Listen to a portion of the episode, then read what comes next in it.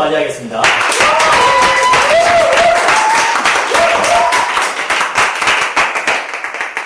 아, 몇 번째 방송사고인지 모르겠네요. 네, 다시 녹화하는 게 지금 몇 번째인지 모르겠다.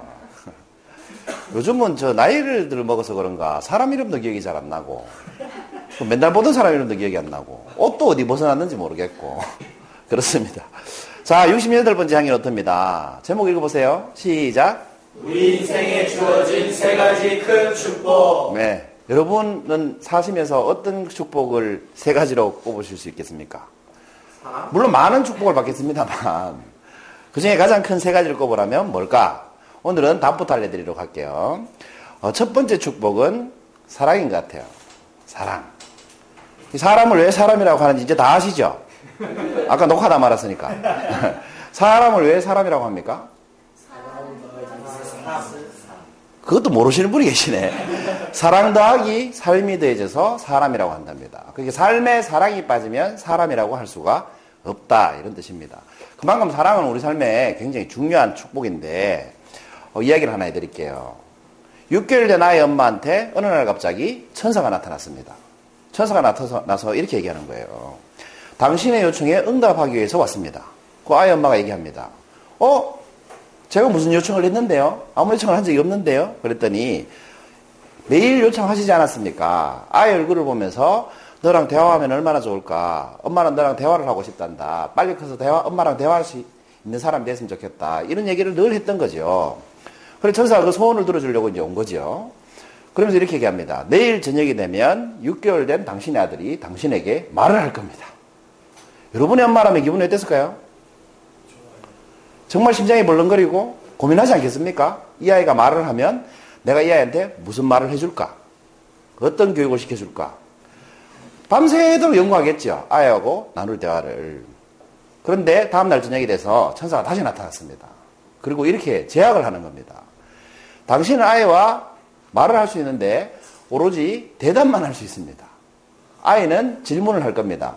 당신에게 세 가지 질문을 할 겁니다. 당신은 아이에게 질문하지 말고 대답만 할 수 있습니다. 라고 얘기했습니다. 그리고 다음날 저녁이 됐죠. 아이 엄마가 또 생각을 하겠죠. 기대를 하겠죠. 도대체 6개월 된 우리 아들이 나한테 무슨 질문을 할까? 굉장히 기대가 컸겠죠. 그리고 다음날 저녁이 됐습니다. 아이가 기대하는 엄마에게 첫 번째 한 질문은 이겁니다. 엄마, 하늘을 왜 푸르, 푸르러? 하늘은 푸른색인데 왜 하늘이 푸르러? 내가 유모차 타고 나가보니까 하늘이 푸른색이던데 왜 하늘은 푸른 거야? 이렇게 물어봤습니다. 여러분 왜 하늘이 푸른지 아십니까? 제가 조사 좀 해봤습니다. 어, 하늘을 왜 푸르냐 하면 이 태양빛이 대기권을 통과할 때 그 반사되는 산란되는 빛, 무지 말주노초 파란보 아시죠? 그 파란색 빛깔이 산란이 되기 때문에 하늘이 파랗게 보이는 겁니다. 그 엄마는 좀 실망스러웠어요.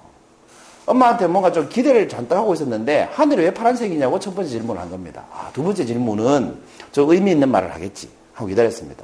그랬더니 아이가 두 번째 질문을 이렇게 합니다. 엄마 어떤 때는 춥고 어떤 때는 더운데 왜 그래? 여러분 어떤 때는 춥고 어떤 때는 덥죠? 왜 그런지 아십니까? 아이 엄마가 또 뭐 아는 대로 대답을 해줬습니다. 어, 지구의 자전축이 기울어져 있어서 그렇고 기울어진 채로 공전을 하니까 그렇지 뭐 이렇게 설명해 줬습니다. 역시 좀 실망스러웠습니다. 그래서 세 번째 질문은 정말 의미 있는 질문을 하겠지 하고 기다렸어요. 근데 아이가 세 번째 질문 이렇게 하는 겁니다. 난 엄마가 참 좋은데 엄마가 내 진짜 엄마라는 거 어떻게 알아? 증거 대봐 이렇게 하는 겁니다. 그래서 엄마가 좀 실망했지만 정성스럽게 대답을 해줬습니다. 왜냐하면 아이와 첫 대화니까. 너 발가락 봐봐 얼마 닮았지? 코 봐봐 얼마 닮았지? 눈 봐봐 얼마 닮았지? 이러면서 이제 진짜 엄마라는 걸 증명해 보였습니다. 어 알았어 엄마 하고 애가 잠들어 버린 겁니다. 이 세 가지 질문을 하고. 그렇지만 엄마는 행복했습니다. 왜 그럴까요? 아이를 너무나 사랑했기 때문에 그렇습니다. 그 인간은 태어나면서부터 어떻습니까? 사랑을 받고 태어나지 않습니까? 축복이죠. 만약에 사랑 없이 태어난다면 그만큼 또 불행한 일도 없겠죠. 그 태어나는 순간 이렇게 사랑으로 축복을 받으면서 태어나는 겁니다. 자, 두 번째 축복은 뭘까요?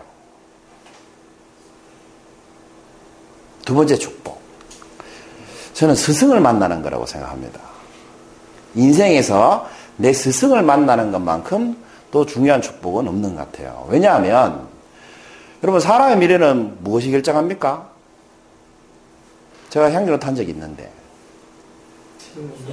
인연이 결정합니다. 어떤 사람을 만나느냐가 그 사람이 어떻게 살지를 결정합니다. 저도 제가 만난 그 한 분이 안 계셨다면 지금 강의할 일이 아마 아예 없었을 겁니다. 저한테 당신이 좋아함과 동시에 잘하는 일이 뭐냐, 잘하는 일이 뭐냐라고 질문하신 분이 있어요. 그분을 제가 인생에서 만나지 못했다면 제가 지금 강의할 일이 아마 없었을 겁니다. 큰 변화가 온 거죠. 그 평생 할 일을 그 한 사람을 만남으로 해서 생기게 된 거잖아요. 그런 사람들이 스승인 거죠. 내 인생의 스승. 뭐 나이가 많고 적고 환경이 높고 낮은 걸 말하는 게 아닙니다. 내 인생을 변화시킬 어떤 스승을 만난다는 거. 그게 정말로 큰 축복인 것 같아요. 아까 그 아이가 정말 단순한 질문만 세 가지 했잖아요. 첫 번째 질문이 뭐였어요? 어, 하늘은 왜 파래? 두 번째 질문은 뭐였어요? 어, 왜 어떨 때 춥고 어떨 땐 더워? 마지막 질문은 뭐예요? 더 과간해져. 엄마 가짜 아니야? 이런 질문을 한 거예요. 그런데 이 엄마 입장에서 한번 생각을 해봐요. 우리가 가정을 한번 해봅시다. 아이가 우리라고 생각하시고, 엄마는 신이라고 한번 가정을 해봅시다. 여기 교회 다니시는 분도 있고, 뭐 절에 다니시는 분도 있을 텐데, 엄마는 신이라고 가정을 해봐요. 엄마 입장이 어땠을까요? 이 아이에게 정말 많은 말을 해줄 수 있었겠죠. 인생을 어떻게 살아야 되고, 꿈은 어떻게 키워야 되고, 직업을 어떤 걸 가져야 되고, 뭘 조심해야 되고, 뭘 잘해야 되고, 인간관계를 어떻게 해야 되고, 정말 많은 말을 해주고 싶은데, 아이는 정말 단순한 딱 세 가지 질문만 했습니다. 신이 우리를 볼 때 그런 생각이 들지 않을까요? 인간에게 정말 많은 걸 가르쳐 주고 싶은데, 이 인간이 그 수준을 따라오지를 못하는 거죠. 예를 들면 뭐 이런 식입니다. 왜 신은 나에게 항상 고통을 줍니까? 괴로움을 줍니까? 우리 인간이 이런 얘기 많이 하죠. 그런데 왜 이런 얘기를 빗대서 이런 얘기가 있지 않습니까? 하늘에서 신이 인간에게 처음에 행복이라는 걸 던져주고 사랑이라는 걸 던져줬더니 중간에 있는 악마들이 그걸 막 낚아채 가더랍니다. 그래서 신이 그것을 포장을 했대요. 사랑은 증오로 포장하고 행복은 미움으로 포장하고 이렇게 포장을 한 거예요. 그랬더니 악마들이 중간에서 가로채 가질 않더랍니다. 그러니까 인간이 받아보니까 이게 전부 다 고통스러운 거예요. 괴로운 것밖에 없어요. 근데 이걸 극복하면 어떻게 됩니까?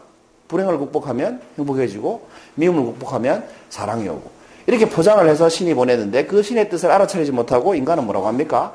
왜 날 이렇게 힘들게 하십니까? 이렇게 얘기한다는 거예요. 이것을 가르쳐 주는 사람이 누구예요? 스승이라는 겁니다.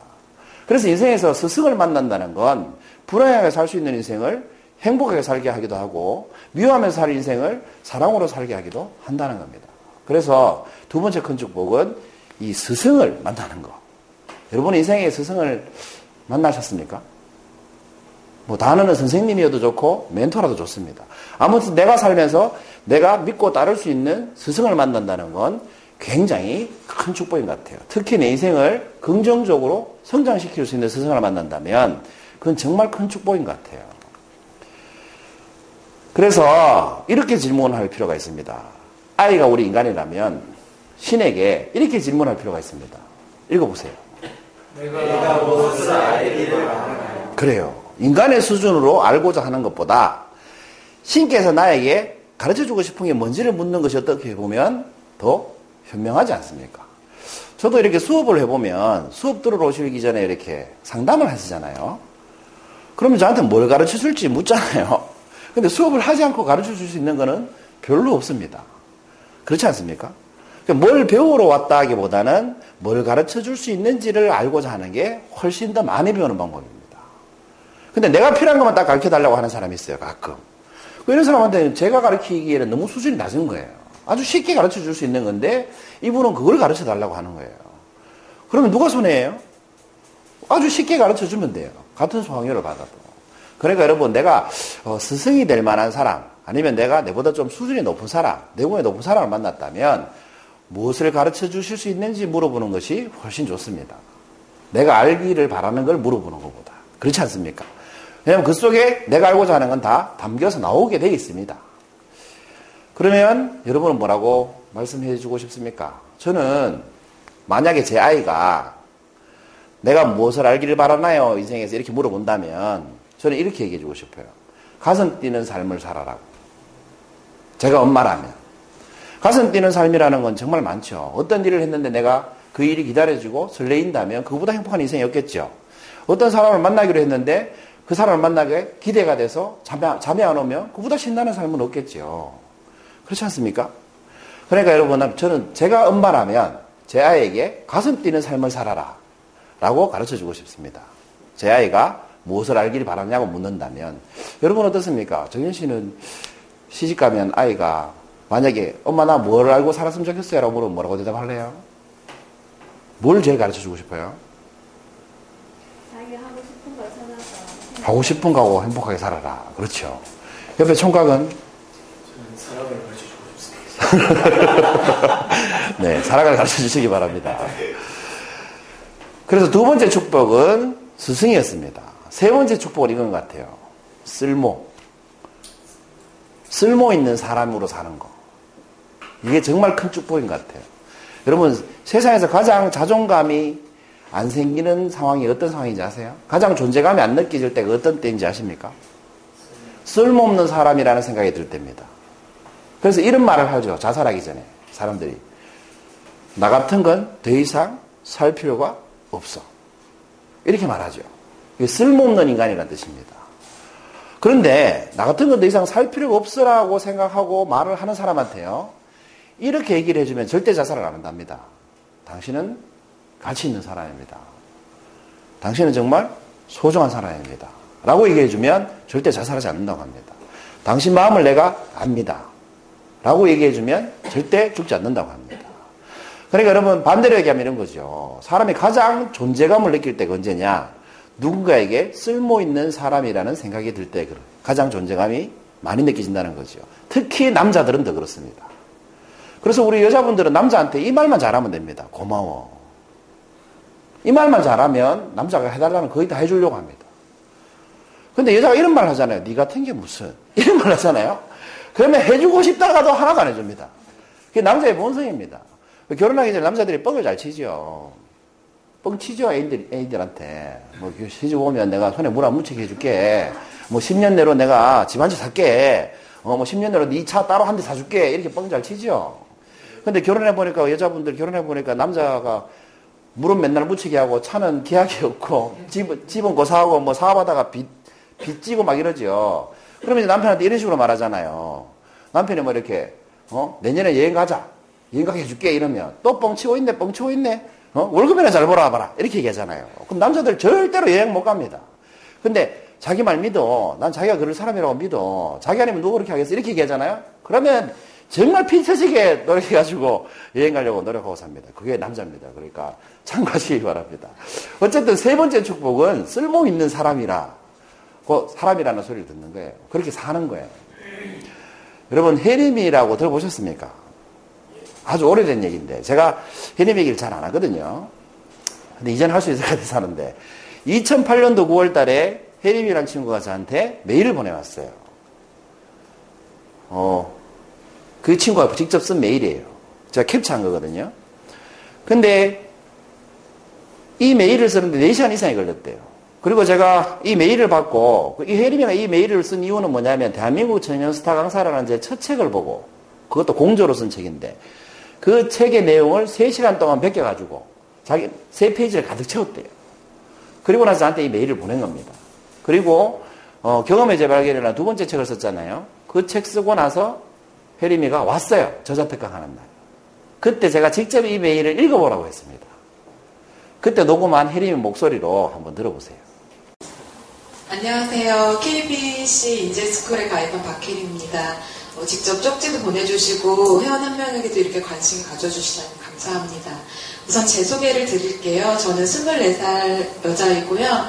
작년 9월에 교육행정직 9급 공무원 합격을 해서 현재 초등학교 행정실에서 계장으로 공부를 하고 있습니다.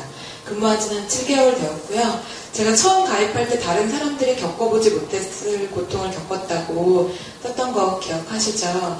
저는 한창 꿈 많은 대학교 시절에 누구보다 예뻤던 손가락 8개를 잘라야 했습니다. 단순한 사고도 아니었고 10년째 알턴 루푸스라는 병의 재발로 인한 합병증이었죠. 10년 동안 약 한 번, 병원 한 번도 빼먹지 않았던 저로서는 억울한 일이었습니다. 한창 밴드부에서 이제 보컬과 키보드를 맡았던 그때에 받은 수술은 정말 하늘이 무너지는 것과 같은 절망감을 제게 주었고 이 세상을 다 할 때까지 흘릴 모든 눈물을 그때에 다 흘렸던 것 같습니다. 병원에서는 학교를 휴학을 하다가 마음이 괜찮아지면 다시 다니라는 말을 했었어요. 하지만 저는 그렇게 도망쳐서는 다시 세상 속의 한 사람으로 살아갈 수 없을 거란 생각에 양손에 붕대를 감은 채 단 한 번의 휴학 없이 대학을 졸업했습니다. 제 손과 목숨을 바꿨다는 생각을 하니까 마음이 훨씬 유쾌해지더라고요.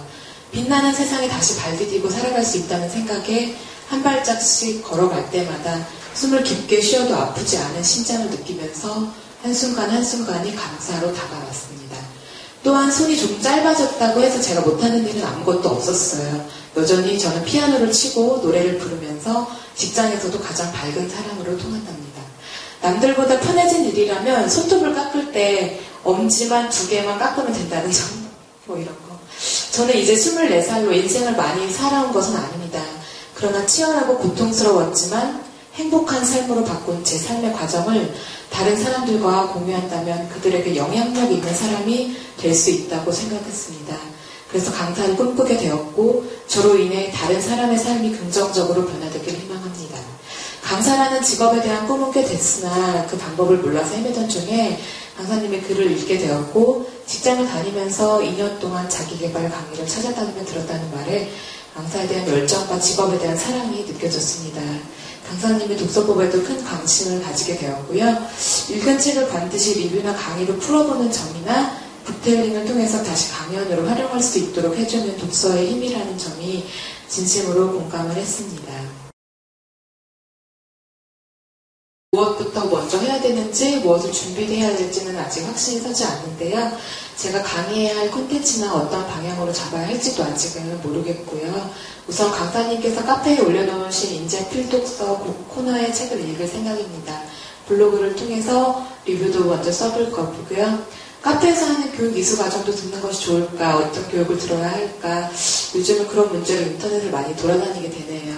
혹시 제가 잡아야 할 방향이나 꼭 준비해야 할 부분이 있다면 짧은 조언이라도 부탁을 드릴게요. 어, 아무 연고도 없는 대구지만 강사님을 뵙고 많은 조언을 구하고 싶었어요. 다음에 서울에서 하시는 강의는 절대적으로 들을 테니까 제 이름 박혜림 꼭 기억해 주시고요. 오늘도 행복한 하루 마무리하시고요. 어, 종종 연락드리겠습니다. 항상 건강 관리 잘하시고 감사합니다. 제가 답장을 쓰려고 하니까 도대체 뭐라고 답장을 써야 될지를 모르겠어요. 그리고 혜림 입장에서 생각을 해봤습니다. 내가 혜림이라면 어떻게 하는 것이 가장 좋을까 생각해봤어요. 그래서 전화하면 정말 좋아할 것 같더라고. 제가 이거 우리 한국주의텔레 협회 있잖아요. 그게 처음 이름이 KBC 인재 서포터였어요. 그, 그 가입한 거예요. 거기 가면 전화번호가 있잖아요. 그래서 제가 전화를 했습니다. 좋아할 것 같아서. 전화를 했더니 목소리가 날라가요. 너무너무 좋아하더라고. 그래서 제가 동, 동대구로 내려오라고 그랬습니다. 경기도 부천에서 하니까 대구에 내려오라고 그랬어요. 제가 강의 가르쳐 준다고. 공짜로 가르쳐 줄 테니까 대구에 내려오라고 했습니다. 그래서 동대구에 내려왔어요. 만나서 얘기를 하는데 제가 전화한 날 있죠. 슈퍼에서 바카스를 사고 있었대요. 근데 제 전화를 받고 너무 좋아가지고 동네를 깡총깡총 두 바퀴를 뛰었답니다. 그렇게 좋았답니다. 그 동덕에 왔습니다. 상상을 하겠죠. 여덟 개 손가락이 없다고 하니까. 그래서 제가 이제 상상을 했는데 장갑 끼고 올 거라고 생각했어요. 아니면 이제 손을 좀 잘 안 내밀 거라고 생각을 했어요. 근데 이 친구가 저를 보자마자 있지 않습니까? 자기는 제 얼굴을 알잖아요. 보자마자 악수를 청하는 거예요. 이렇게. 손이 이렇게 없어요. 양손 다. 보자마자 악수를 청하는 거예요. 그리고 차에 조수에 타가지고 하는 말이, 이거, 첫 마디가 이거였어요. 양손을 턱 내밀더니, 소님 손가락 예쁘죠? 였어요. 깜짝 놀랐어요. 허걱이라고 아십니까? 허걱하고 아무 대답을 못했습니다. 손가락 예쁘죠? 한 다음에 이 친구 한마디 더 하는데 그 두 번째, 두 번째 말이 뭐였냐면, 이게요, 정형외과에서 잘라서 많이 예쁠 텐데 성형외과에서 잘라서 예쁜 거예요 하면서 자랑을 하는 겁니다. 이 친구는 손가락에 대한 컴플렉스가 더 이상 없었던 겁니다. 그리고 만나서 이제 이런저런 얘기를 막 듣, 게 되잖아요. 들어보니까 이렇게 해서 손가락을 자른 거예요. 여러분 루푸스라는 병 아세요? 자가 면역 질환이라고 해요. 자가 면역이 뭐냐면 면역이라는 게 이렇게 나쁜 균이 들어오면 NK 세포가 이렇게 세균을 죽이잖아요. 그런데 자가 면역이라는 건 뭐냐면 자기 세포를 자기가 죽이는 거야. 나쁜 세포가 아닌데. 그러니까 온몸에 염증이 막 생기네. 위에도 생기고 폐에도 생기고 관절염도 오고 뭐 자외선 받으면 안 되고 그 합병증이 오면 이제 평균 10년밖에 못 사는 거지. 루푸스에 걸리면. 그래서 손가락이 썩어 들어가니까 어쩔 수 없이 8개를 다 자른 겁니다. 요렇게 한 마디씩. 두 마디네. 다 자른 겁니다. 그리고 이제 깁스를 할 거 아니에요. 깁스를 하고 지하철을 탔대요. 지하철을 타니까 눈물이 그렇게 나더래요. 당연히 사람들이 다 자기만 쳐다보면 같잖아. 양손에 붕대를 하고 있으니까. 그래서 어떤 역에 내렸답니다. 그역 이름이 지금 기억이 안 나요. 5년 전이라서. 하여튼 역, 어떤 역에 내렸는데 A라는 역이라고 합시다. 너무 눈물이 나서 창피해서 내렸는데 A역에 내렸어요. 두 번째 지하철을 탔는데 또 너무 눈물이 나서 내렸는데 또 A역이더래요. 여러분 무슨 말인지 아시겠죠? A역에 내린 게 아니고 내리고 보니까 A역이더랍니다. 그렇게 연달아 다섯 번을 A역에 내린 거예요. 일부러 내린 게 아니고 내리고 보니까 A역인 거예요. 다섯 번 연달아. 그래서 이 친구가 이런 생각을 했대요. 아, 신이 나에게 여기서 죽으라고 하는 것 같다. 왜냐하면 A역에만 자꾸 내리게 하니까. 그래서 여섯 번째 지하철을 탔어요. 죽으려고. 그 A역에서. 죽으러 가는 길이었어요. 쓸모없다는 생각이 든 거죠. 24살 처녀가 손가락 8개 없이 쓸모없는 사람이 돼버린 거죠. 살 의미가 없다고 생각한 거죠. 그래서 죽으려고 지하철을 탔습니다. 여섯 번째. 그 지하철 타고 가는데 하필 그날 손가락 한마디 없는 아저씨가 타더래요. 한마디 이렇게 없는 아저씨가. 타더니 이렇게 구걸을 하더랍니다. 근데 아무도 안 도와줬어요. 그러니까 이 아저씨가 그 노약자석 위에 그 선반 있잖아요. 선반 이 올라가서 행패 부리고 뽕짝 부르고 막 그러더래요. 근데 이 혜림이가 바로 밑에서 그 아저씨를 보고 있었습니다. 보면서 이런 생각이 들었답니다. 씨, 나는 손가락 8개 없는데. 꼴랑 한개 없다고 저렇게 살아야 되나? 이런 생각이 든 겁니다. 여러분, 기적이죠, 기적. 이런 게 기적이에요. 왜 다섯 번 내릴 동안 안 나타나던 손가락 한마디 없는 아저씨가 여섯 번째 탔을 때 나타났을까? 아마 신이 있다면 신이 그 아저씨로 바뀌어서 나타난 걸 거라고 저는 생각을 해요. 자기 입으로 뭐라고 했어요? 손가락 없다고 저렇게 살아야 되나? 라고 얘기했죠. 근데 자기는 지금 뭐 하고 있어요? 손가락 없다고? 죽으러 가고 있어요. 더 나쁜 짓을 하고 있는 거야. 그때 깨달은 겁니다. 아까 그 편지에 보면 목숨과 손가락을 바꿨다고 생각하는 이런 말이 있었죠. 그때 그 깨달음을 얻었대요. 손가락 8개하고 목숨 바꿨다고 생각하니까 기쁘더라는 거지. 그래서 그때부터는 붕대도 안 감고 다녔대요. 왜냐면 붕대를 안 감고 다녀야 빨리 아물잖아요. 붕대 때문에 빨리 아물지도 않고 그렇지만 부끄러우니까 붕대 감고 다니고 그랬던 거예요.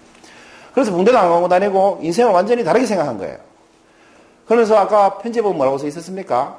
손가락 두 개만 있어서 손도 깎을 때 편하고. 뭐 이런 얘기 하죠. 그러면서 자기가 이 극복한 그 고통을 다른 사람에게 주려고, 도움을 주려고 강사가 되고 싶다는 메일이 저한테 왔던 겁니다. 쓸모 있는 사람으로 바뀐 거예요. 내면이. 그래서 죽으려고 했던 사람이 어때요? 아주 밝은 아가씨로 바뀌어버린 겁니다. 뭐 때문에? 쓸모 있는 사람이라는 걸 깨달았기 때문에 그렇습니다. 그만큼 이게 쓸모 있다는 건 중요한 것 같아요. 이 친구가 혜림입니다. 옆에, 옆에는 남동생.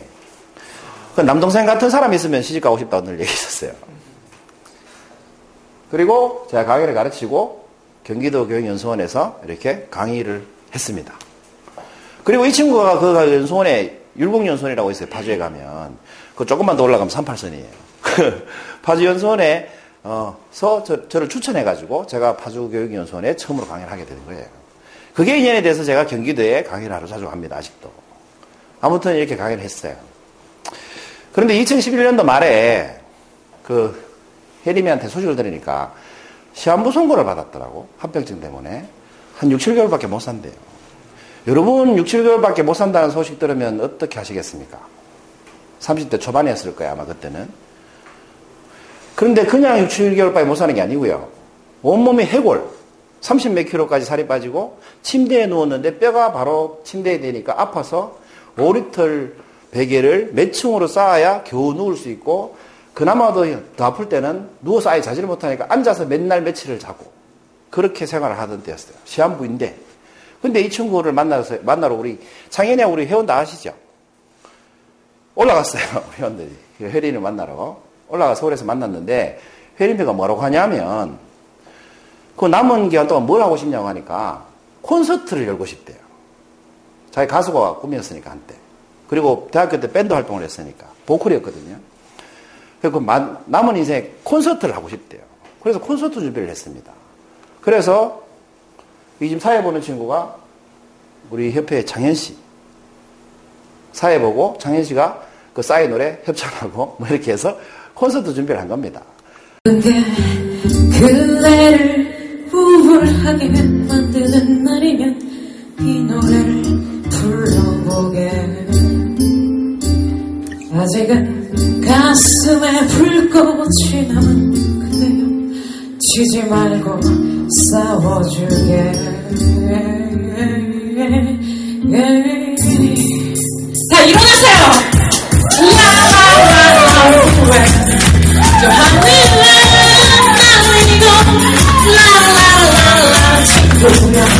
새롭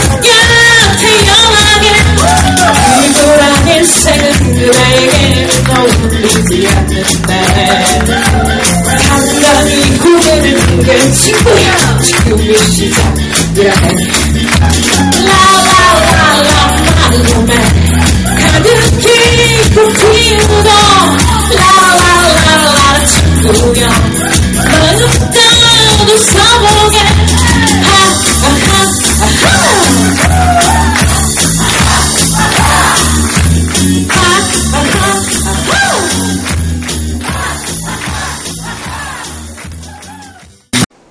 이런 식으로 콘서트를 했었습니다. 지금 보면 고음이 잘 안 올라가요. 이게 호흡이 가빠가지고 폐 이상이 있기 때문에. 그냥 11곡인가 했던 것 같은데 준비를 막 20곡도 넘게 하고 처음에는 무대에서 장렬히 전사하려고 했나 봐. 그리고 이 사진이 이제 혜림이랑 찍은 마지막 사진입니다. 이게 이제 마지막 본 날인데 그리고 이제 2013년도에 그 1월달 저 세상으로 갔어요. 제가 이래서 안 하려고 했대.